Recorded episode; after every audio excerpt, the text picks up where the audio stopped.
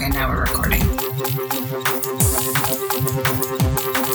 So, welcome to Teach Wonder. Yes, welcome to Teach Wonder, a podcast hosted by Ashley O'Neill and Julie Cunningham.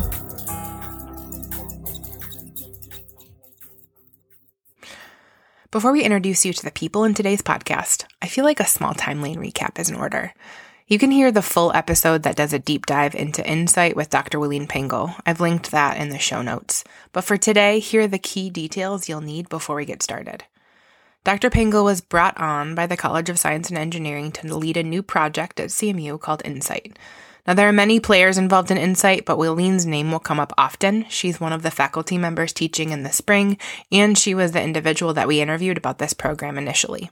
So, what is Insight? Well, it's a certificate that undergraduate students can get alongside their degree. It's currently open for students who are in the College of Science and Engineering. The program's first classes will start meeting in January of 2023, and it's focused on problem based methods where students from diverse disciplines work together to research and solve real world initiatives. We're bringing this project up again because it's an intersection of so many important possibilities in education. Educators from different areas meeting together to learn and to change their practice.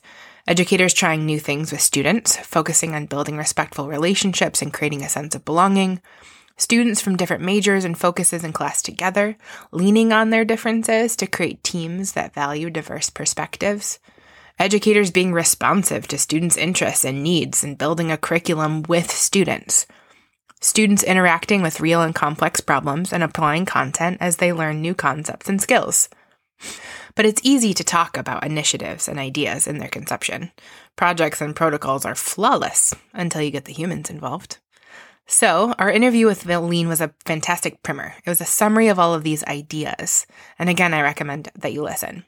But what happens to initiatives and change when it's run through the system of real life? With real educators who've been doing things a certain way for a while, who have their own expertise and ideas. And how will it look with actual students? That's the place we're headed today. A few months have gone by since we talked to Aline about Insight, and a few key things have happened since we last spoke. First, the faculty workshop series on inclusive teaching has happened. And secondly, 30 some students have applied and been accepted to Insight. We now have people in the mix.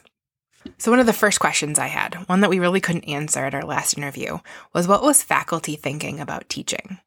Wiline's interview talks a lot about the commonalities that we see between K 12 and university education, both the problems and the opportunities. But Wiline's position within Insight kind of impl- implies that she sees the need and is on board with the change. But what are other faculty members thinking? What are the challenges that they see, and how might a program like Insight fit in?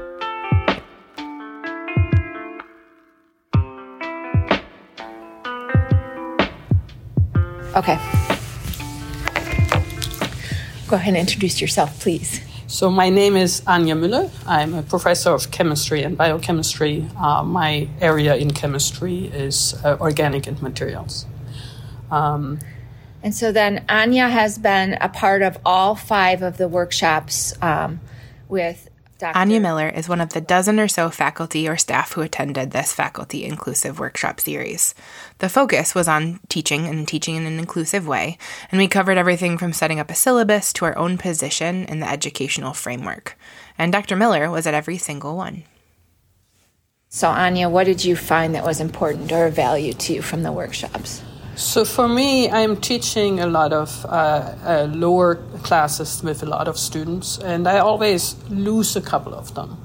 Um, they either don't come back or they're just not engaged, they're not learning. And I am trying very hard in all of my classes to get them, you know, to learn and to be part of part of the course in some ways but I will always lose some. And so, uh, a lot of the time, sadly enough, it is also minority students that I'm losing. And so, I was wondering if I can do something or that I'm doing something wrong for these students, uh, that I can do something for the students to get them into the class and get them learning.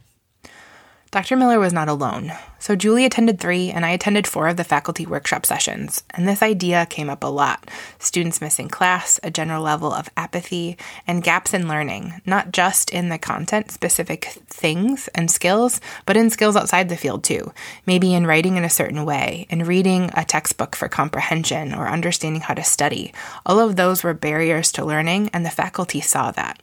The other thing I want to note is that these conversations came out of a genuine concern from faculty. This was not a lamenting session or faculty members just talking about how did we get here and what's going on with these students. There was a genuine interest in breaking down these barriers, understanding why, and addressing these things within the classroom to help students improve.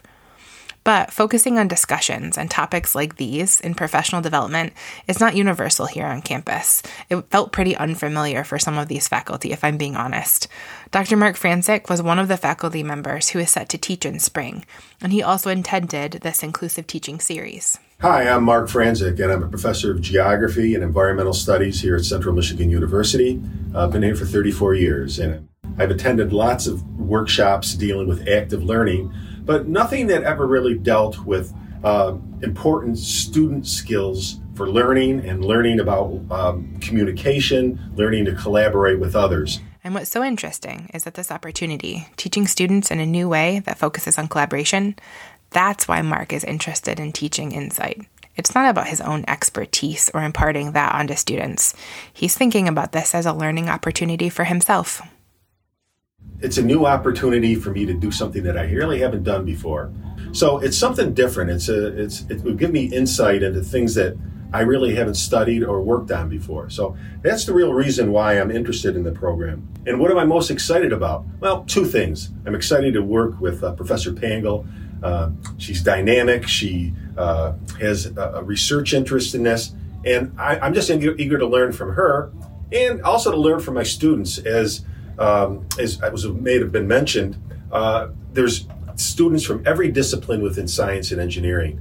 Each of them are going to bring a different perspective, and I'm interested in learning from them.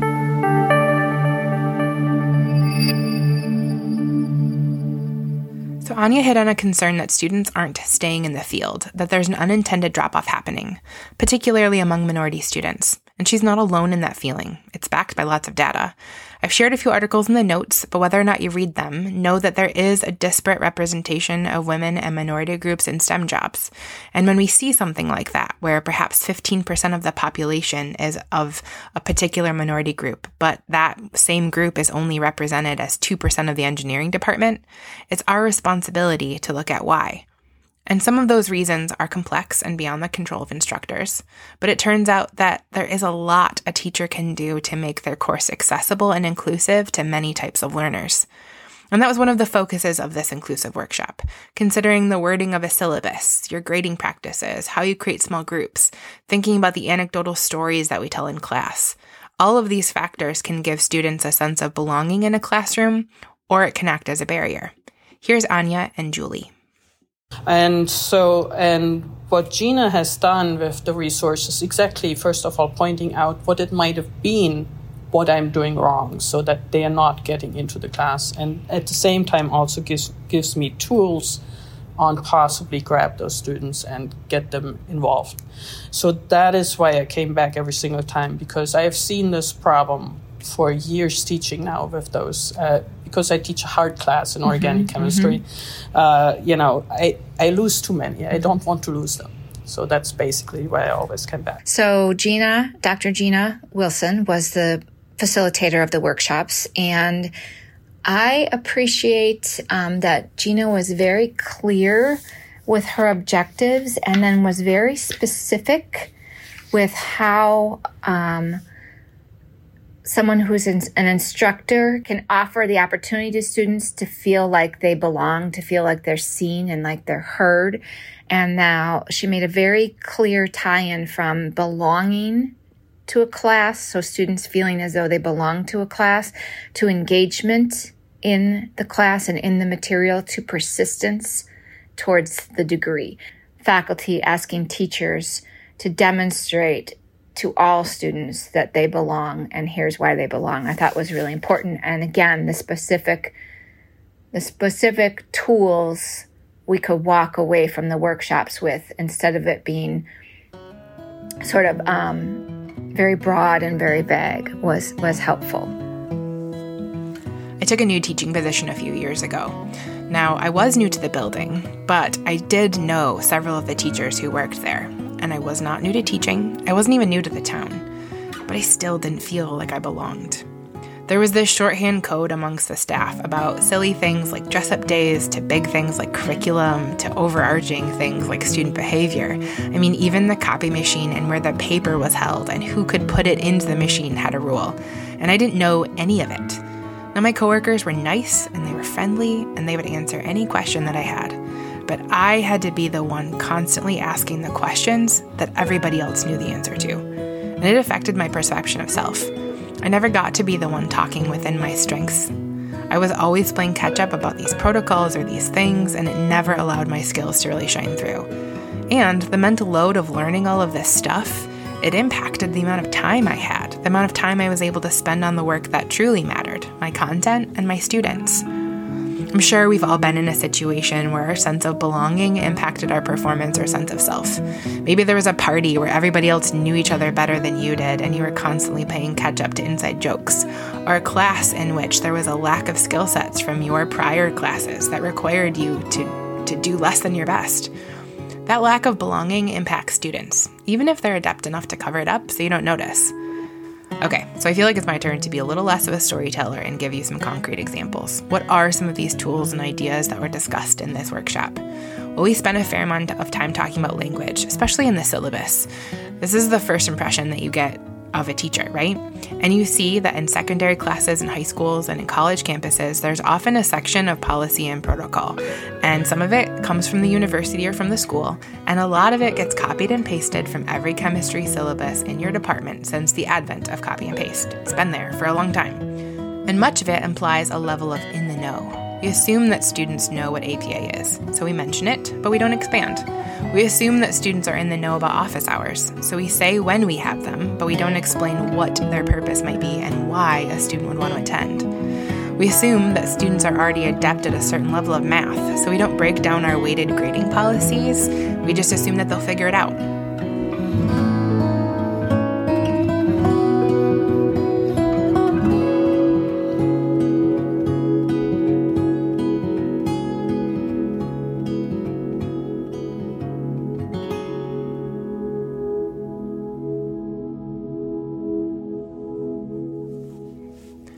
So, on top of teaching in an inclusive way, Insight differs from other courses and majors in another really important way.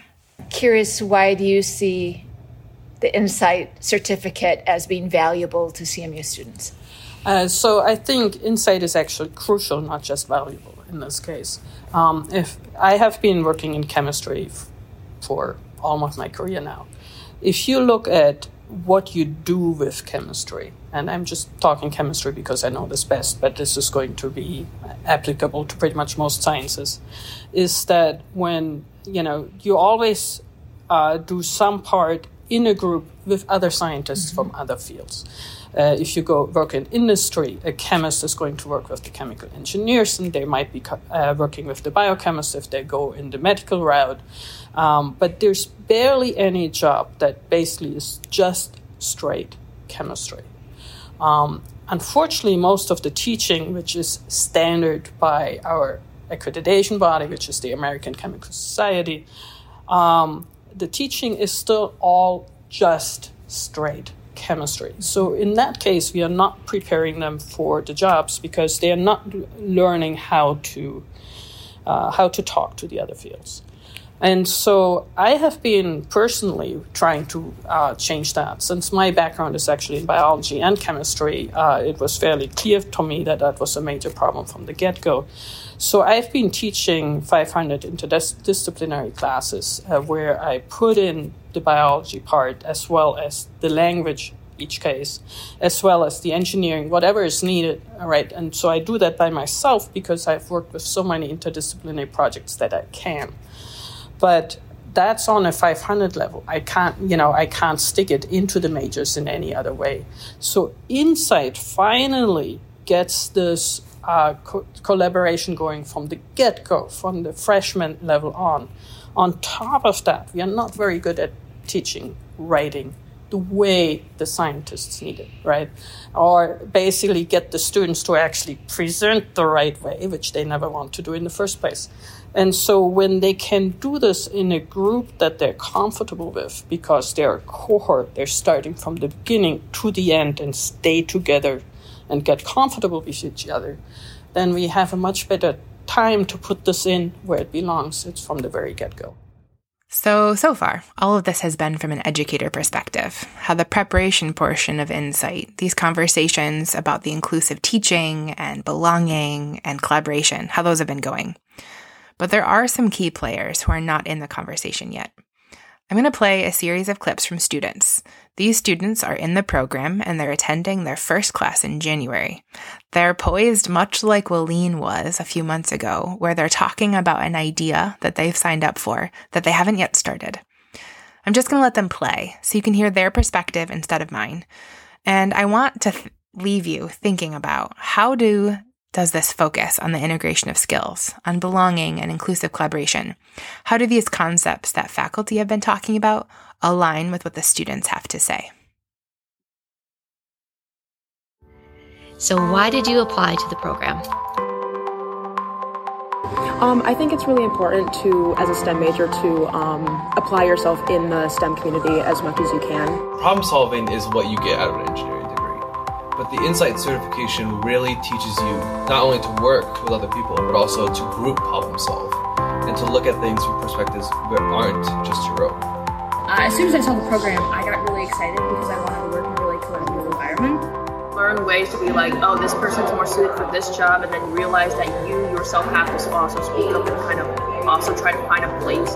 Help me get like those real life science skills that I could like apply once I like go to grad school or go into the workforce and all the research opportunities and to really be able to study what you want to study and not have to follow the specific curriculum that the college set aside like sets aside is such an amazing opportunity. And we're all just thrown into a room saying, hey, here's a problem, go fix it. I wanted to be a part of that. Other than internships, really in our classroom, we're not using our hands on experience, so it's going to allow us to do that. What are you most excited about for Insight? Um, I think I'm most excited to like be able to like study with people like like-minded people and be able to learn as much as I can about like real, real world skills. Oh, I think what really caught my attention was getting started in research early. And I wanted to work with my peers on things that I wouldn't get to work on in the classroom. Learning new things and meeting new people because I haven't really been around on campus. I've mostly been doing like the same thing, going to my dorm, cheering, and then like that's it. I'm really excited to create. I have always loved making things, and I think not only being able to make things in a classroom environment and get college credit for it, but also to be able to create with colleagues, to have friends that will also be engaging in this creative process, I, that's going to be amazing. I'm so excited.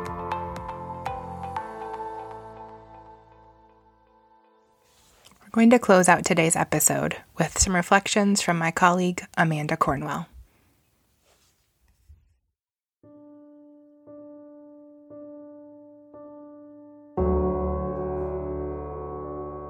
Just this week, I read an article referencing the longest running study on happiness.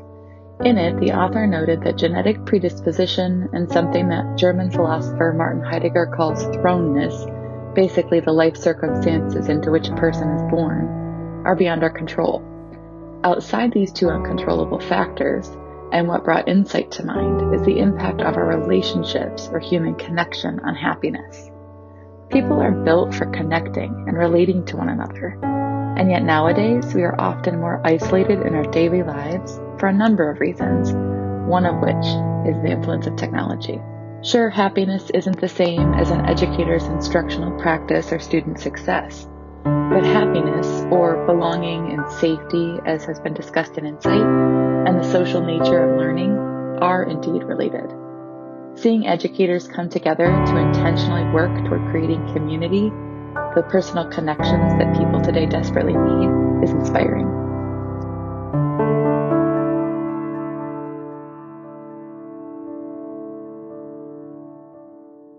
A special thank you to all the Insight students and faculty who took their time to talk to Julie and I for this episode. Teach Wonder is brought to you by the Center for Excellence in STEM Education at Central Michigan University. Thanks for listening.